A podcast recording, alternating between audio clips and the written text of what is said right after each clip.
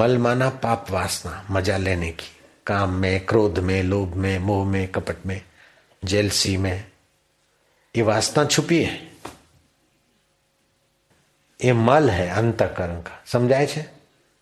ये मल है, पाप संस्कार है। दूसरा होता है विक्षेप। अशांत और तीसरा होता है आवरण। हमारे आत्मा और हमारे बीच अज्ञान का, नासमझी का पर्थ आवरण मल विक्षेप आवरण तो कर्म करके मल मिटाया जाता है।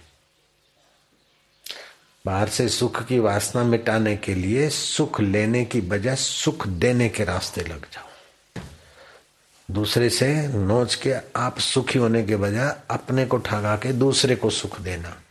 ये हो जाएगा कर्म में कर्म योग। इससे मल मिटेगा।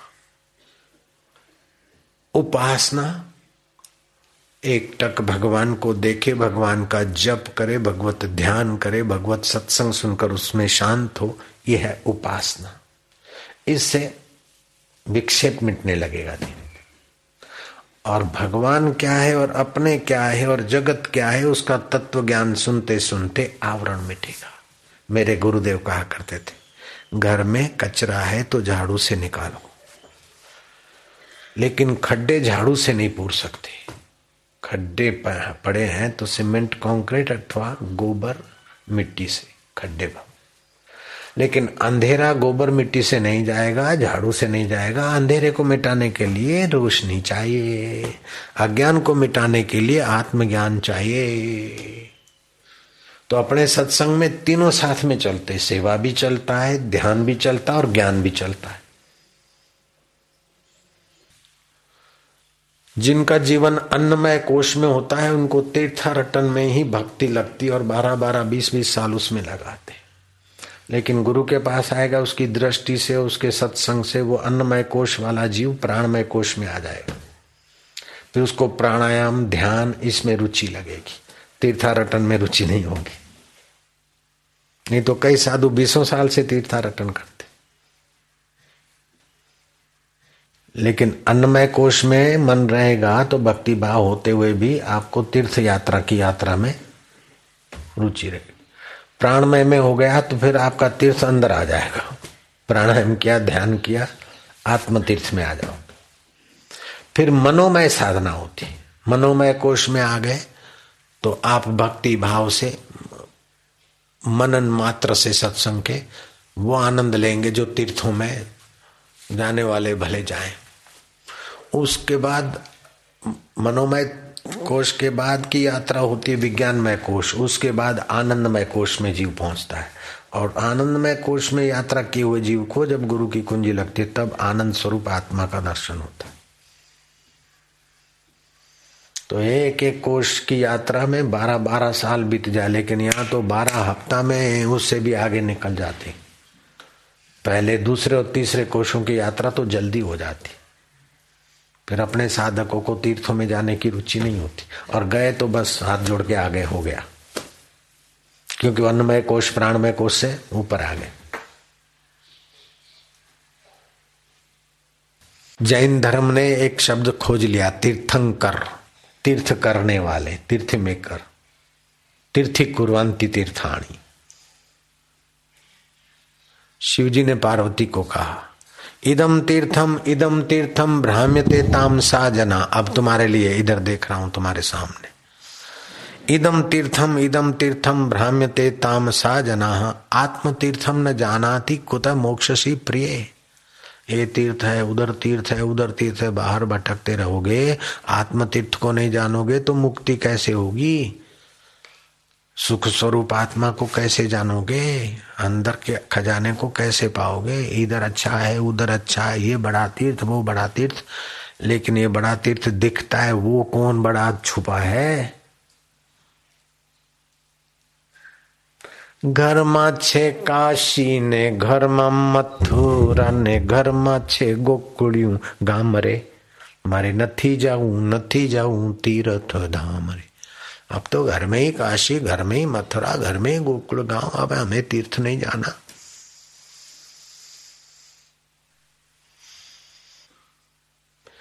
और खुश नसीब ये कि ईश्वर ने हम लोगों को स्वीकार कर लिया है, पसंद कर लिया है। अब हम कितना उन्नत होते हैं हमारे हाथ की बात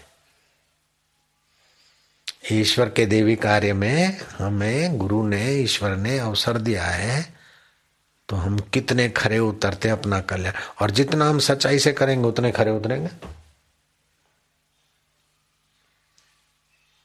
उत्तम सेवक सेवा खोज लेगा, मध्यम को संकेत होता है। कनिष्ठ को आज्ञा की जाती है, और कनिष्ठ तर तो दे हेरा फेरी। वो फोर्थ क्लास होता है, रीढ़ा गुनागार।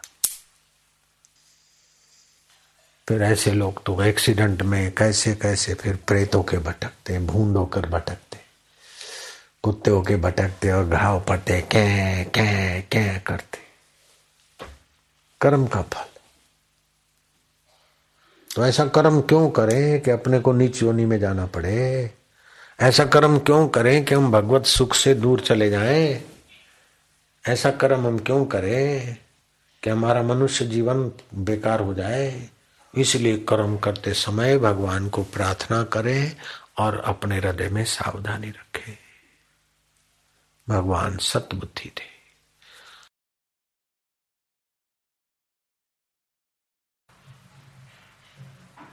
विकारों में बार बार गिरने का दुर्भाग्य होता है और आदमी पश्चाताप करता है। उसमें कोई व्रत ले ले कि बस अब इतने दिन तक हम विकारी जीवन में नहीं गिरेंगे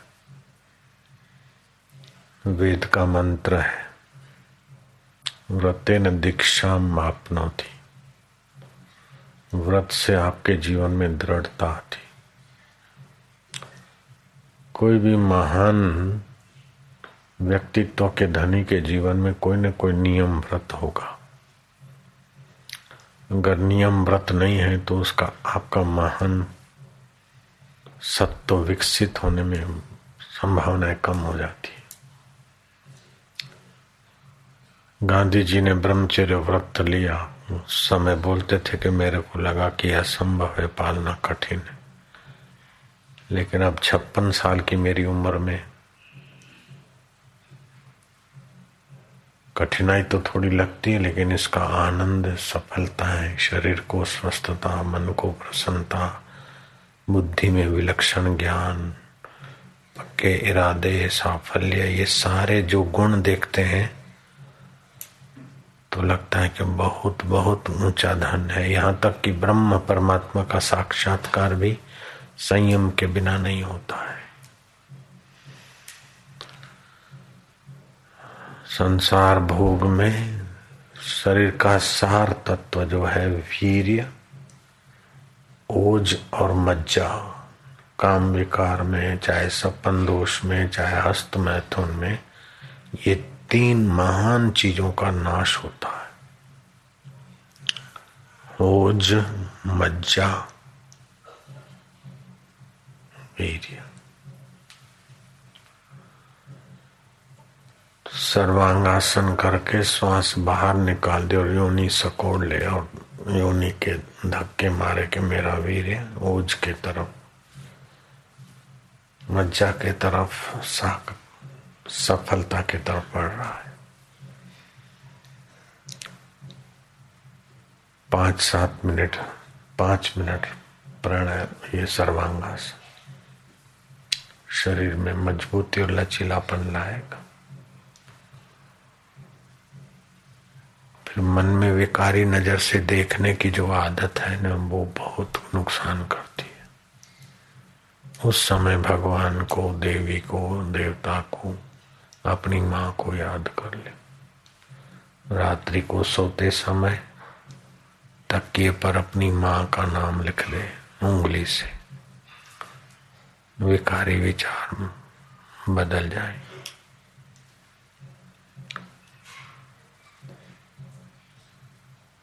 फिर थोड़ा भजन भी बड़ी बरकत देगा। रामकृष्ण से किसी ने पूछा कि आस्तिक लोग हैं, तामसी भक्ति वाले हैं, राजसी भक्ति वाले, लेकिन सात्विक भक्ति वाले भी करोड़ों लोग हैं। फिर भी उनको ईश्वर प्राप्ति नहीं होती और आपको कैसे हो जाती? तो रामकृष्ण ने कहा कि भाई रात्रि को सोते हैं, जो स्वप्न आता है, वो हिता नाम की नाड़ी में आता है। और जगत जो देखता है, वीता नाम की नाड़ी में वृत्ति आती है और आँखें खुलती है, जगत दिखता है। और सुषुप्ति हृदय में चित्त वृत्ति तमस में लीन होती तो नींद आती ये तीनों अवस्था आती जाती, बदलती। इसी में जीव बेचारा खप जाता है। लेकिन ये तीन अवस्था, जागृत अवस्था, कल आई वो अभी नहीं है, लेकिन उसको देखने वाला भी है। ऐसा कल हुआ था, परसों ऐसा हुआ था। स्वप्न आया, उसको जानने वाला है, उनसे न्यारा गहरी नींद आई, कुछ नहीं देखा तो आनंद से सो गए थे। तो न देखने को भी जानता, और देखने को भी जानता है। वो आत्मा जो ब्रह्म परमात्मा है, वो ब्रह्मचर्य का संयम करने से ब्रह्म नाड़ी खुलती। ब्रह्म चिंतन करने से, ब्रह्मचर्य का संयम करने से थोड़ा समय, फिर ब्राह्मी स्थिति हो जाती। जैसे सरोवर के काई को हटाकर आपने पिलोरी का जैसा पानी पी लिया, थोड़ी देर में सरोवर काई से ढका हुआ दिखता है, लेकिन आपको ज्ञान हो गया कि इस ये काई जो हरा हरा सारा घास दिख रहा है हरा हरा दिख रहा है, उसकी गहराई में साफ़ सुंदर जल है। ऐसी ब्रह्म नाड़ी खुल गई तो फिर आप व्यवहार में या कभी फिसले भी, तभी भी फिर एक बार ठीक से ज्ञान हो जाए। तब तक संयम अच्छी तरह से करें। बाद में तो आदत पड़ जाती है संयम का महत्व समझने से। तो अधिक से अधिक शक्ति नाश होती है काम भोग में सत्सपन दोष में, हस्त मैथुन में। फिर दूसरा नंबर होता है शक्ति के नाश का। वाणी बोलते हैं तो उसमें भी ये तीनों चीज़ खर्च होती है। तो लोग व्यर्थ का विलाप ज़्यादा करते, बोलते रहते इसी कारण भी भक्ति में बरकत नहीं आती। शुरू शुरू में थोड़ा कीर्तन कर लिया। लेकिन लोग कीर्तन में भी ऐसा वैसा करके अपने को थकाए सताया और फिर मज़ा आ गया। छह बार हरि सहित प्रणव का उच्चारण करे तो मन की भाग दौड़ शांत होने लगती। फिर श्वास अंदर जाए, उसमें जब बाहर आए तो गिनती। तो थोड़े ही सप्ताह में इतना ऊँचा चला जाएगा कि वो बारह बारह साल से भजन मंडलियों में मंजीरे कूट कूट के बूढ़े हो गए। रीते के रीते रह गए, लेकिन आपको खूब खूब ऊंचाइयों का अनुभव होगा। जब भी मौका मिले, नाक के आगे से पर नज़र टिका रखो। बंद करोगे तो मनोराज होगा, मन की कल्पना है। छोटा आदमी वो है कि जो मन में विचार आया, उठ के बस लग गया। वो छोटे लोग हैं। वृत्तियाँ आती उसके अनुसार बहुमत। अपना एक संकल्प, एक ब्राह्मी स्थिति का संकल्प लेके बैठना चाहिए, उन वृत्तियों को महत्व नहीं दे। बुरे विचार आते तो घबरा जाते अथवा बुरे विचार में लग जाते। अच्छे विचार आते तो अच्छी प्रवृत्ति में लगकर वो खत्म हो जाते अथवा तो हर्ष कर लेते। लेकिन इन दोनों से भी एक ऊँची स्थिति है, जो आपको भगवत स्वरूप बना दे। ब्राह्मी स्थिति प्राप्त कर कार्य रहे ना शेष उसके लिए फिर कोई कर्तव्य नहीं, ऐसी ऊंचाई को पा लेता। फिर उसके द्वारा जो काम होगा वो निर्भर होगा। इसको बोलते हैं नैष्कर्म्य सिद्धि। नैष्कर्म्य सिद्धि का धन श्री कृष्ण के पास श्री राम के पास, बुद्ध, कबीर, नानक, जीवन मुक्त महापुरुषों के पास, वही तो शक्ति होती, भंडार। नैष्कर्म्य सिद्धि। गांधी जी रात में कभी उठते, तभी भी उनका मानसिक जब चलता रहता, राम राम। आप भी कभी रात को उठे, जब चल रहा है कि नहीं, ऐसा सोचने से भी जब चलने लगेगा। रात्रि को सोते समय शयन पर जाते, ये विचार करें कि मैं स्वस्थ, रुष्ट, पुष्ट और शांत आत्मा होकर सुबह उठूँगा।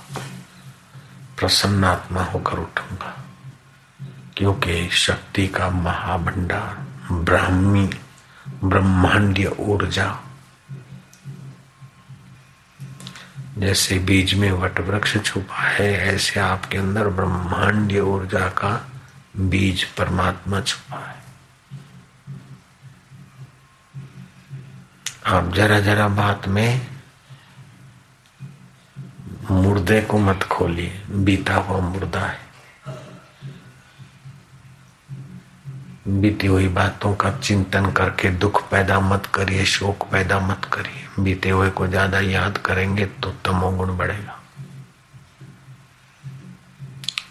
भविष्य को बार बार कल्पनाओं में लाएँगे तो रजोगुण बढ़ेगा। वर्तमान में विचारों सार असार देखकर सार विचार को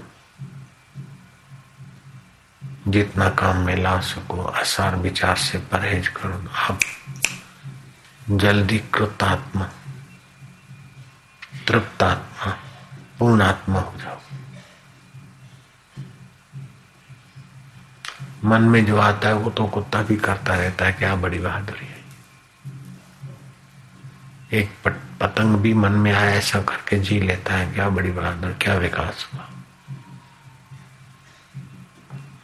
वासना अनुसारी कर्म में एक जीवन नहीं, हज़ार जीवन और भी खत्म हो जाएँगे।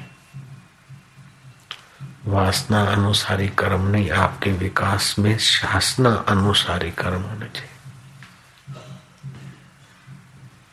ये करना है तो इतना करना है, इतना जप करना है तो करना ही है।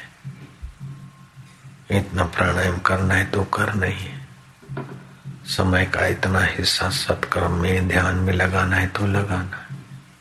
तो इससे शासनानुसारी कर्म होंगे।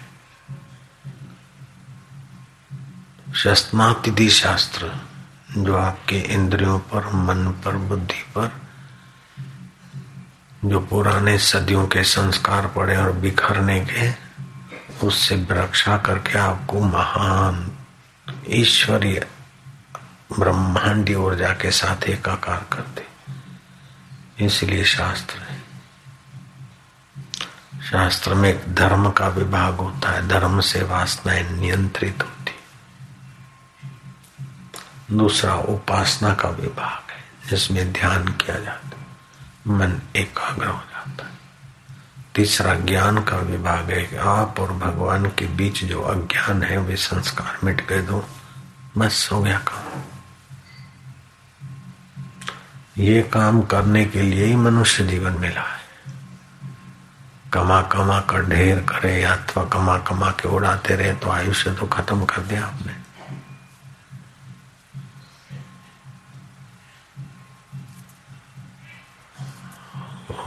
ये किया वो किया, जरा नाम के लिए क्या तो शरीर पर जो नाम रखा है, उसी का नाम हुआ, आपको क्या मिला? नाम का नाम हुआ, आपको क्या मिला? शरीर को आराम मिला तो आप विलास में टाइम बर्बाद किया और आपको क्या मिला? न शरीर के आराम में उलझो, न शरीर को ज़्यादा सताओ। शरीर का उपयोग कर लो। मन का उपयोग कर लो। मन के साथ उलझो नहीं और मन के साथ भिड़ो भी नहीं। बुद्धि, लाल्यते, पाल्यते, बालवतम मना हो मन को ऐसे चलाओ जिससे बच्चे को पटाया जाता है। एक बार बीरबल बहुत देर से आए। अकबर ने कहा, ये आने का वक्त है। कौन से काम में रुक गए थे? बोले, आज बच्चे रूठ गए थे। उनको जरा बच्चे को,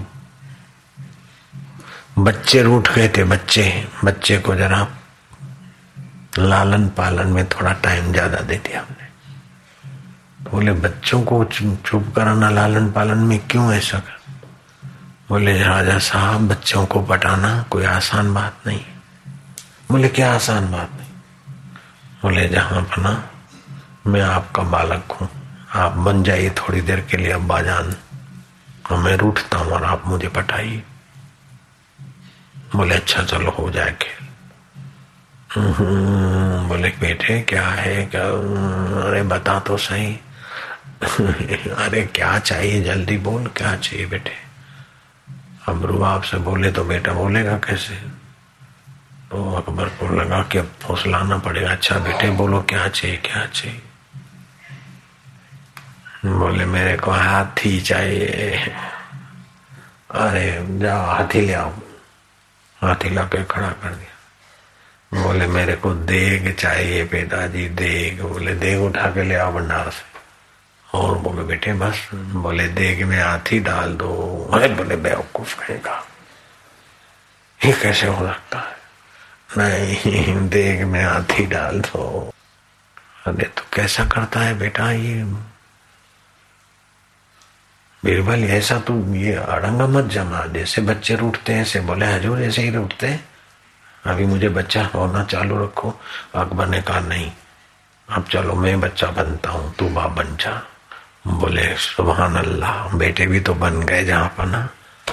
हाँ बोलो बेटे, क्या चाहते हो? बोले, पिताजी, हाथी चाहिए।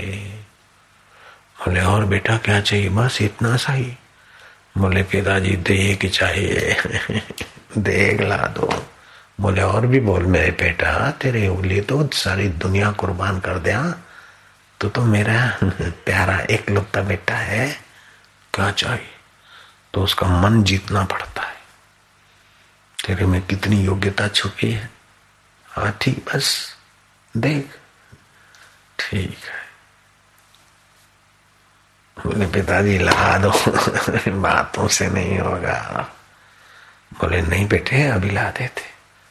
खिलौनों के दो हाथी मंगाए और एक देग मंगाई। बोले, पिताजी, हाथी देग में डाल दो। बोले, ले बेटे, ये तू ही अपने हाथ से डाल दे।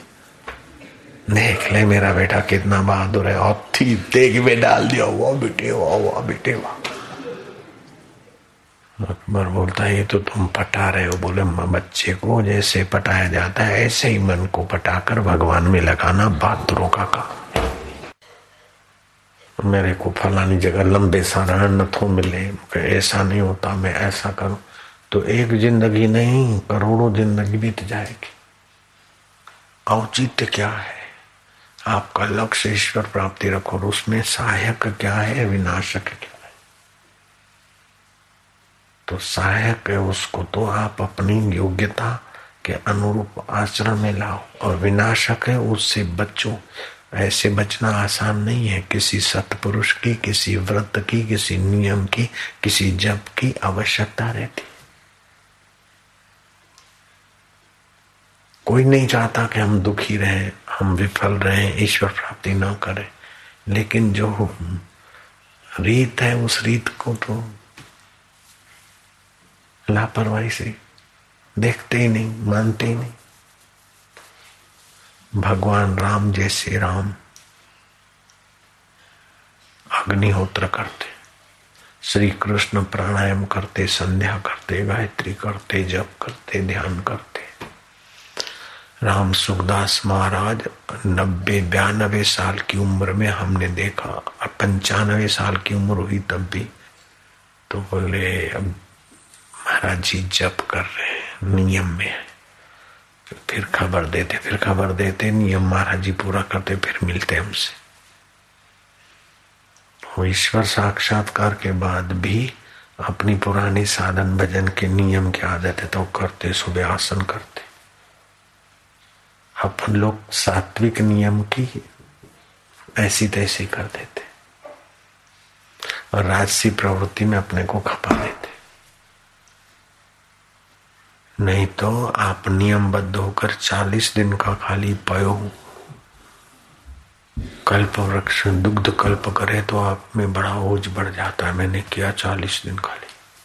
मेरे को इतना लाभ हुआ, इतना खजाना मिला आध्यात्मिक कि वो बांटते बांटते न जाने कितने लोगों तक बटा बीबी खोटा नहीं हो, खाली नहीं बनना। खाली चालीस दिन मैंने दुग्ध कल्प व्रत किया था, मौन रहने का। किसी से बातचीत करके ऊर्जा का नाश नहीं, और वैसे ही अलग से रहते थे, घर छोड़ के गए। ब्रह्मचर्य तो होता ही था। वाणी का खर्च नहीं करेंगे, इसलिए मौन व्रत रख लिया। दूध पे रहते थे। चालीस दिन, सैतीसवें दिन तो ऐसा ऐसा ऐसा परमात्मा शक्ति और अनुभव हो गए कि आपको मैं वाणी से बोल नहीं सकता। अनुष्ठान के दिनों में वाणी का व्यय नहीं हो, नीच कर्मों का त्याग हो और नियम से जप हो, ध्यान हो, शास्त्र अवलोकन बस। तो जीवन में कोई ऐसी छलांग तो मारनी पड़ेगी ना? वैसे तो क्या करें? पूज्य श्री आना है, क्या करें? तू कौन है और हज़ार कब तक रहेंगे? ये विवेक नहीं है, तब तुझे वो सब बड़ा लगता है। तुम्हारे पच्चीस हज़ार क्या है, पचास हज़ार क्या है, पचास लाख क्या है? तुम्हारा जीवन उससे भी ज़्यादा कीमती। जीवन खपा जा रहा आयुष्य नष्ट हो रहा है। पाने जैसा जो परम पद है, वो आसान भी है और उसके बाद तुम्हारे संसार, व्यवहार सब सुंदर हो जाएगा। मुझे क्या घाटा? मैंने अनुष्ठान किए या साधना की तो मुझे कौन सी चीज़ की कमी पड़ी? फेंक के बैठ जाते तो खिलाने वाले किसी ढंग से भी वो प्रेरणा दे देता, आ जाते थे। तो ये गा लेते हैं। सोचा मैं न कहीं जाऊँगा, यही बैठ के अब खाऊँगा। जिसको गरज होगी आएगा सृष्टि करता खुद लाएगा। जो ही मन विचार लाए, दो किसान सहसा आए। ये गा लिया, ताली बजा ली, लेकिन अपनी अंदर की अपनी भी शक्ति का परमात्मा सुख का प्रसाद दो ना तुम। संतों का, महापुरुषों का, शास्त्रों का पठन पाठन आपके विकास के लिए है।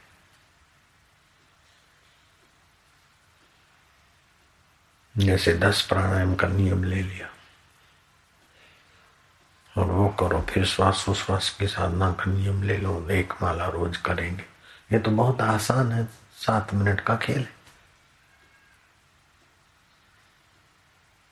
एक सौ आठ बार जब हो जाएगा सात मिनट, फिर बाद में तो फिर तो वो अभ्यास बढ़ जाए तो रात को सोते समय कर दो, छह छह घंटे रात के नींद के भी आपकी साधना हो जाएगी।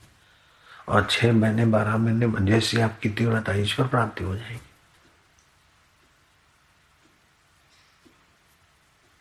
बोधायन संहिता में लिखा है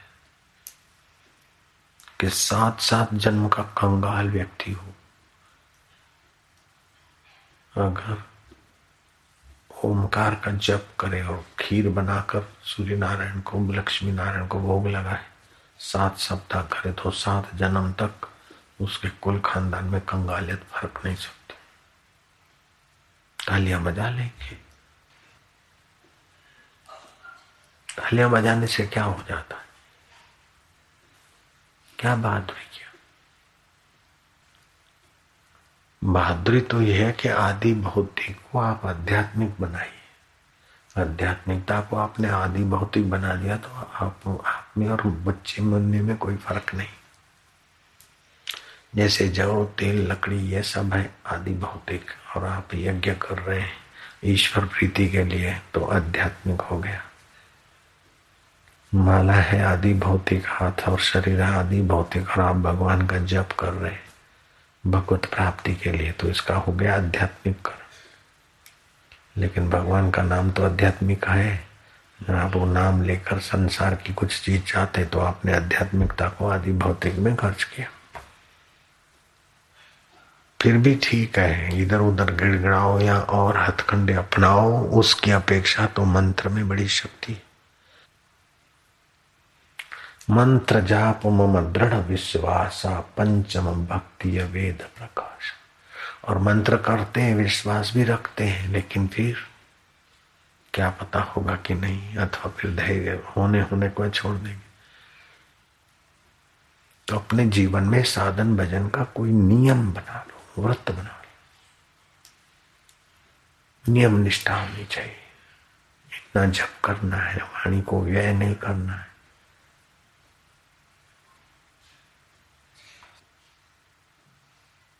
अकेले आए, अकेले जाना है तो कभी अकेले में भी बैठिए और सोचिए आखिर कब तक।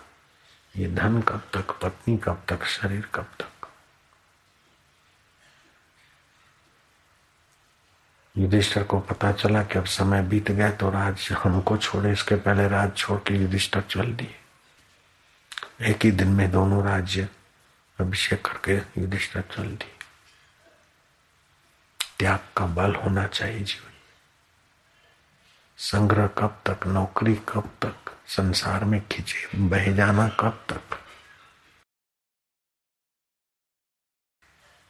अभ्यास और वैराग। दो साधन है, ईश्वर प्राप्ति के। ईश्वर प्राप्ति का जब ध्यान, अभ्यास और संसार के फिसलने से बचने के लिए वैरा बस।